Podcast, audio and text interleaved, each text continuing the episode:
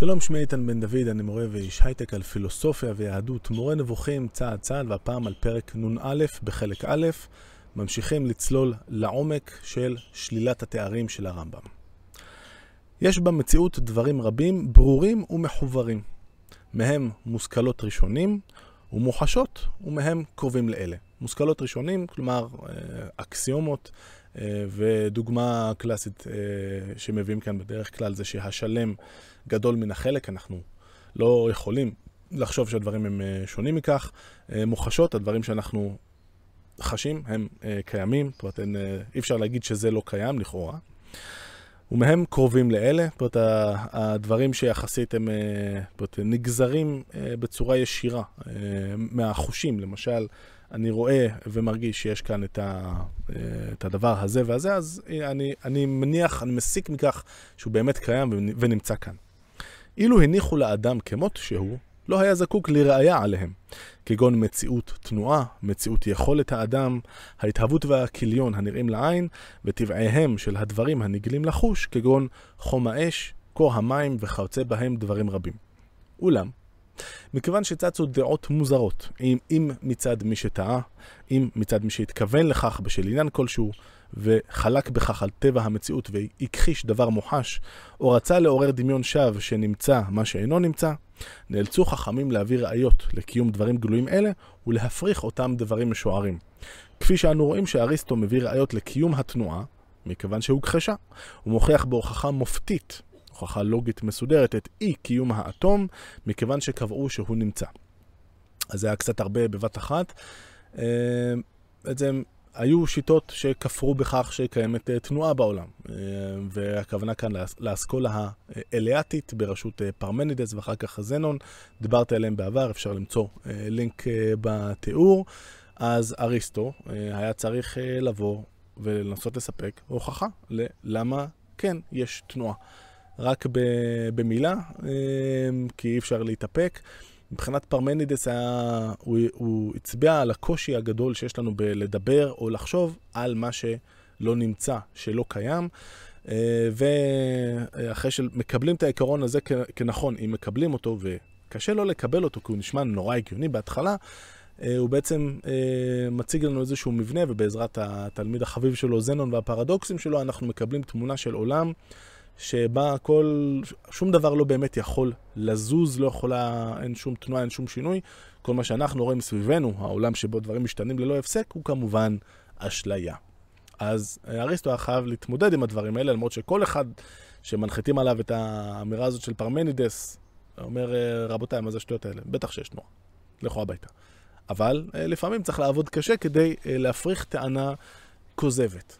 והדוגמה השנייה, שנראית לנו אולי טיפה מצחיקה, אה, היא הטענה של אה, אריסטו לפיה תורת האטומים של דמוקריטוס, אה, לפיה יש, העולם בסופו של דבר בנוי מחלקים שאינם ניתנים לחלוקה, זה המשמעות המילולית ביוונית של אטום, שזה לא ייתכן, ובעצם אין חלל ריק ביקום, בעולם.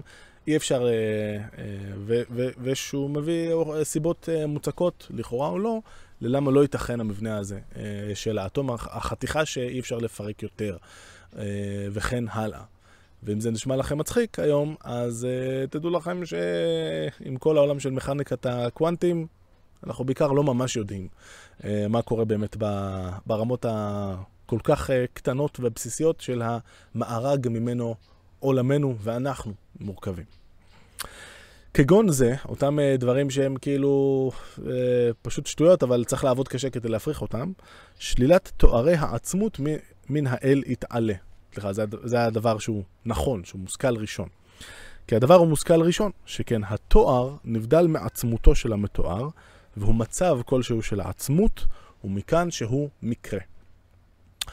אה, מה זה מקרה? מקרה אה, זה משהו ש... זאת אומרת, אנחנו מדברים על איזשהו עצם, למשל השולחן אה, כאן, השולחן הזה הוא לבן. אבל זה שהוא לבן זה מקרה, כי אני יכול לצבוע אותו בצבע אחר, או אחד מהילדים שלי יכול, זה אפילו קורה די הרבה, לצבוע חלק ממנו בצבע אחר, ואז הוא כבר לא יהיה לבן, אבל אנחנו לא נגיד שהוא הפסיק להיות שולחן. מכאן שהצבע שלו הוא מקרה שנספח אליו, והמקרה יכול להיות ככה ויכול להיות ככה, ברמה קצת יותר גבוהה, השולחן הזה קיים עכשיו, לפני מאה שנה הוא לא היה קיים. אה, ומאוד יכול להיות שעוד אה, כך וכך שנים הוא גם אה, כבר לא יהיה יותר שולחן, כי הוא יתפרק וכן הלאה. אז הקיום שלו דווקא עכשיו, בזמן הזה, הוא גם הוא מקרה. עכשיו, מבחינת הרמב"ם, הטענה שלו היא, בניגוד, כמו שראינו בפרק הקודם, לזרמים בכלם, בפילוסופיה המוסלמית שנגדה יוצא כאן, כל אמירה שמייחסת לאלוהים תואר באיזושהי צורה, היא אמירה שגויה באותה מידה. כי כל תואר מבחינת הרמב"ם הוא מקרה. כל תואר הוא דבר שהוא לא המהות הפשוטה והבסיסית של העצם. אנחנו נרחיב על הנושא הזה בהמשך, גם בפרק הזה, אבל בעיקר בפרק הבא, פרק נ"ב. אילו התואר היה זהה עם עצמות המתואר, אזי התואר היה חזרה בדיבור בלבד. כאילו אמרת, האדם הוא אדם, או אדוני הוא האלוהים, כמו שהרחבתי בפרק הקודם. או הסבר של שם, כאילו אמרת, האדם הוא החי המדבר. חי המדבר, המדבר כאן, אה, זה העברית של ימי הביניים, אה, היינו אומרים בעברית היותר מודרנית, החושב או ההוגה.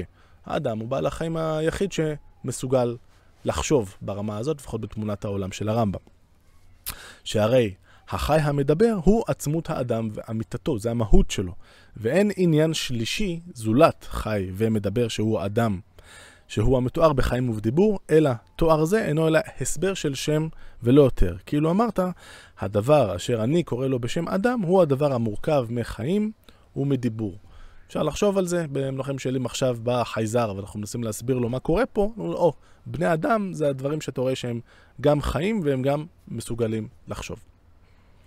מכאן ברור כי תואר יכול להיות רק אחד משני דברים. או שהוא עצמות המתואר, ואז הוא הסבר של שם, ואיננו שוללים זאת לגבי האל מן הבחינה הזאת, אלא מבחינה אחרת, כפי שיתברר בפרק הבא, או שהתואר אינו זהה, אינו המתואר, אלא עניין הנוסף על המתואר.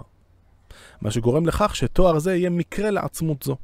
ובכך ששוללים את השם מקרה מתוארי הבורא, אין משמעות שם זה נשללת, שכן כל עניין הנוסף על העצמות דבק בה, ואינו משלים את אמיתתה, וזאת היא המשמעות של מקרה. זאת הרמב"ם מתמודד כאן עם הטענה שיש בה כלם של אנחנו אמנם מייחסים לאלוהים תארים, אנחנו אומרים שהוא אה, רחום, חנון, יודע, חי וכולי, אבל זה לא מקרה. זה תואר. זה תואר מסוג מיוחד שהוא תואר שיש ל, לאל, ולכן הוא לא מקרה.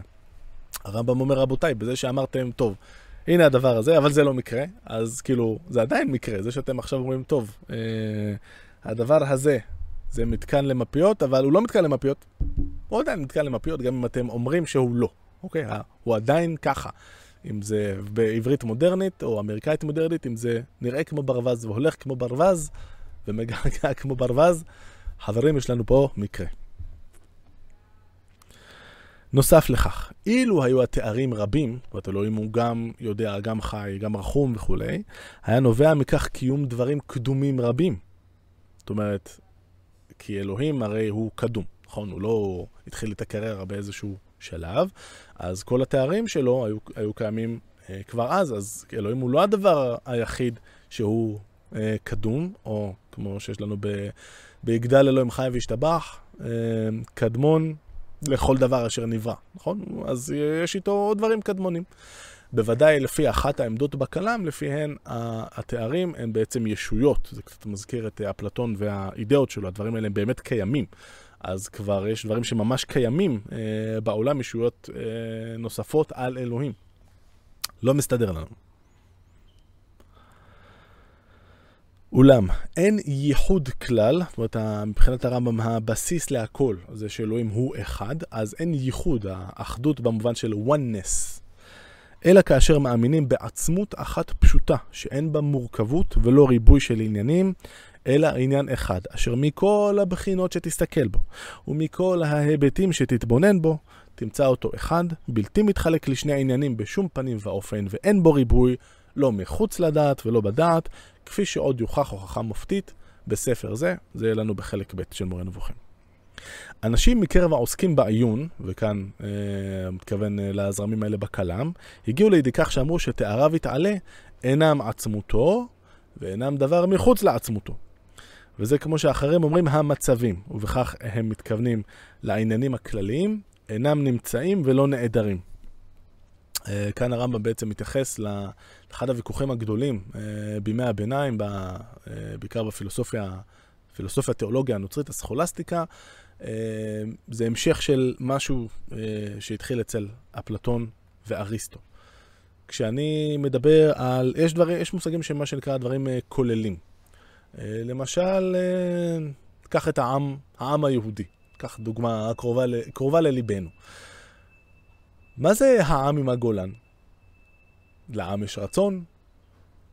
כאילו, אי אפשר להגיד שאין דבר כזה עם, כי יש אותי ואת המשפחה שלי ואת כל החבר'ה הרבים, גם יש כאלה שמצטרפים אה, לזמרתנו, אה, וכולם ביחד מרכיבים את העם, סבבה, אבל כאילו, יש מה לדבר על העם עם הגולן, לעם יש רצון משלו?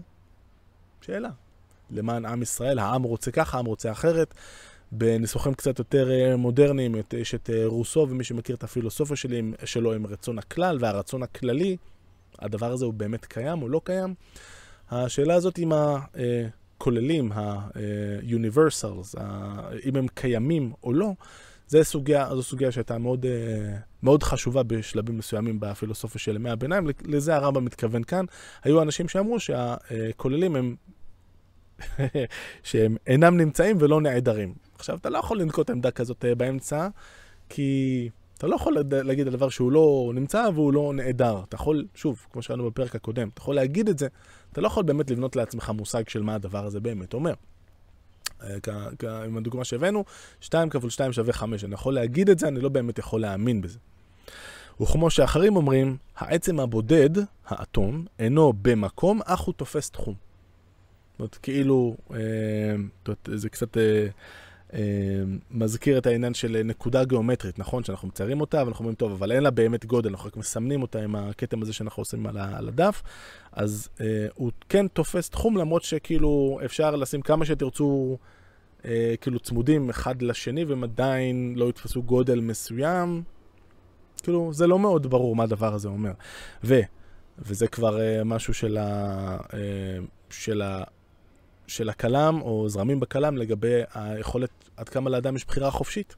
האדם אין לו פעולה כלל, רצון חופשי משלו, אבל יש לו קניין.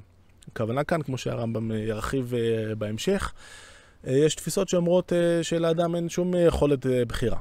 אוקיי, אנחנו מכירים את זה, אבל בכל זאת, האדם כן מקבל שכר ועונש על הדברים הטובים או הרעים שהוא עשה. ולכן הם מהווים איזשהו קניין שלו. זאת אומרת, אם עשית מעשה טוב, מגיע לך שכר, אז הניסוח הוא שקנית את המעשה הטוב הזה, או את השכר בעקבותיו, או את הגמול הרע.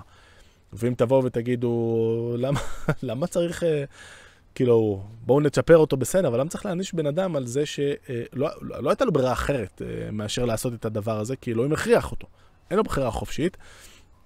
אז התשובה של הכלם אה, לעניין הזה תהיה, זה מה שאלוהים מחליט, זה מה שיש. לא טוב לך, לך תתלונן, אין למי להתלונן, ביי. הרמב"ם לא, מאוד מאוד לא אוהב את הגישה הזאת, כמו שעוד נראה בהמשך. אלה כולם דיבורים אשר רק נאמרים. הם נמצאים במבטא שפתיים ולא בדעת.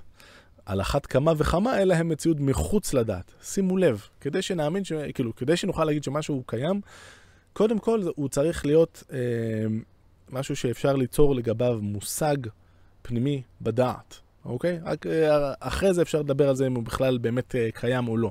מבחינת הרמב"ם, לפחות איך שהוא מתנסח כאן, קשה להעלות על הדעת, למעט אולי דבר אחד, ותכף אה, רק נגיד על זה מילה, כאילו, הכל צריך להיות מה שנקרא אינטלגבילי, ניתן לחשיבה, ניתן להמשגה. בטח ובטח, כמו שראינו בפרק הקודם, שאני לא יכול להגיד, אה, השכל הביא אותי עד לפה, מכאן והלאה אני כבר מאמין. בדיוק הפוך. אני יכול להאמין רק במה שאני יכול לחשוב עליו בצורה אה, נכונה, מובחנת, וליצור מושג אה, ממשי אצלי בשכל. הדבר האחד שאולי אי אפשר לחשוב עליו עד הסוף, היינו אומרים זה אלוהים. אבל כמו שנראה זה לא כזה פשוט, כי אמנם אני לא יכול להבין ולתפוס, ולתפוס את מהות האלוהים האמיתית, אבל אני יכול להגיע מספיק קרוב באמצעות שלילת התארים, כמו שעוד נראה בהמשך. אולם, כפי שיודע אתה, ויודע כל מי שאינו מוליך את עצמו שולל, ואני חייב לעצור פה רגע, כי זאת אה, ההתנסחות הזאת של אנחנו עלולים להוליך את עצמנו שולל, זה, זאת אומרת, אנחנו נראה את זה כמה פעמים במורה נבוכים, והרמב"ם לדעתי עולה פה על נקודה אה, כל כך מדויקת. אני רק יכול לתת דוגמה שהיא ממש לא קשורה, אבל תיתן לנו טיפה לזה. כל מי שזוכר איך הוא היה בגילאים הנפלאים של 14, 15, 16, שאתה משכנע את עצמך שאתה מאוהב בנערה ההיא, שאף פעם לא דיברת איתה, או אם דיברת איתה, ראית שהיא לא כזה, אין לכם שום חיבור וזה, אבל אתה החלטת שאתה מאוהב בה. עכשיו, לפעמים הדברים האלה נגמרים ב-happy end ומתחתנים והכל בסדר, כן, ברוב המקרים זה לא ככה, אז אנחנו מוליכים את עצמנו שולל, אנחנו אומרים לעצמנו שאנחנו מאוהבים, אנחנו אומרים לעצמנו ככה וככה, ובאותה צורה אפשר להיתפס מבחינת הרמב"ם גם מבחינה פילוסופית ואמונית, להיתפס לאמונות תוך, תוך כדי זה שאנחנו מוליכים את עצמנו שולל. למשל, בלהגיד שאנחנו מאמינים במשהו בלי שאנחנו בעצם יכולים בכלל להבין לעומק מה, מה הדבר הזה בכלל אומר. קביעות אלה מוגנות באמצעות החברת מילים ומשלים מסלפים, ומאומתות על ידי צביחה וגינויים ומינים רבים ומורכבים של דיאלקטיקה וסופיסטיקה. יש לאריסטו ספר אה, אה, שהוא אה, מונה בו את כל הדרכים, דרכי הנאום בעיקר, מה, מה אתה עושה אה, כאילו, הדרכים שנוקטים בהם אנשים שוואלה, אין להם הרבה מה למכור. זאת אומרת, הדברים שהם אומרים לא באמת מתיישבים במדעת, אז אתה תוקף את היריב שלך ככה, ועושה ככה, ועושה ככה, ומסתיר את הנקודות חולשה שלך. ואני תמיד חושב על משה, משה סנה. אה, שנאמר עליו, יכול להיות שזה אפילו אמיתי, שהיה לו איזה נאום אה, כתוב עם הערות כזה לעצמו בצד, ובאחת ההערות שהוא כתב לעצמו, אה, ah, זה טיעון חלש, להגביר את הקול. לא, עכשיו אתה יודע שאתה אומר משהו שהוא מפגר, אז יאללה, בוא תצעק את זה וזה יהיה בסדר. אה, למרבה הצער, יש סיבה אה, לכל ההנחיות האלה לנואמים, כי האדם בקהל, הרבה פעמים הדבר הזה עובד עליו. כאשר האומר אותם והטוען להם בדרכים אלה חוזר בינו לבין עצמו אל אמונתו, זאת אומרת כשהוא בלילה במיטה, כשהוא מברר עם עצמו באמת מה, מה הוא אומר ומה הוא חושב, לא ימצא אלא מבוכה ומבוכה זה בגדול בסדר, אבל גם קוצר יד, מכיוון שהוא רוצה להמציא מה שאינו נמצא, ולברוא אמצע בין שני הפכים אשר אין ביניהם אמצע. וכי יש אמצע בין נמצא ולא נמצא, או, שיש, או שמא יש אמצע בין היות שני דברים זהים או שונים זה מזה. אה, אה, או דוגמה שמביא למשל אה, לייבוביץ' זה חבוב, משהו מסוים, או שהוא חי או שהוא מת. אי אפשר להגיד, טוב, עכשיו זה פחות חי, פחות חי, פחות חי, פחות חי, פחות חי, קצת חי, טיפה לחי, יאללה, עכשיו הוא מת. או שהדבר המסוים הזה חי או שהוא מת, אין, אין באמצע, או בניסוח העממי, אין חצי הריון. או שיש או שאין. מה שהצריך זאת, וכאן אה, זאת אחת הטעימות הראשונות, מה, אה, שוב, אחד הדברים שאני מאוד מאוד מעריך אצל הרמב"ם, הוא לא מסתפק רק בהתקפה של הצד השני או היריב שלו. הוא גם מסביר מה הוביל את היריב לחשוב ככה. למה היריב היה צריך להידחק לפינה ולתפוס את העמדה שהרמב"ם תוקף. והיכולת הזאת של הרמב"ם להיכנס ל...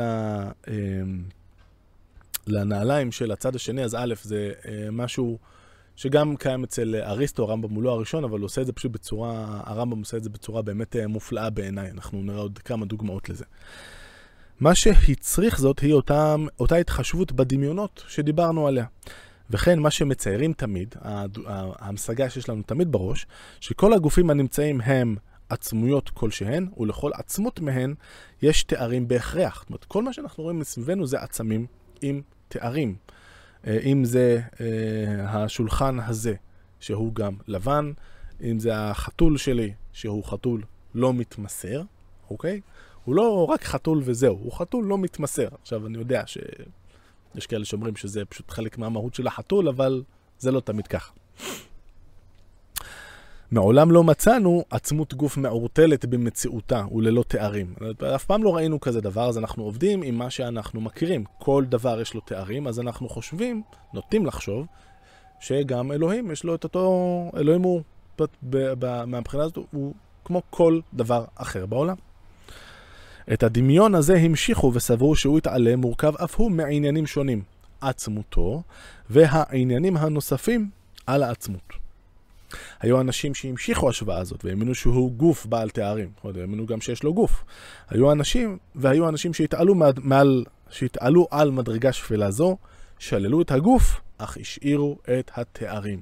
שזה מבחינת הרמב"ם, כמו שראינו אה, באחד הפרקים הקודמים, זה בדיוק אותו דבר.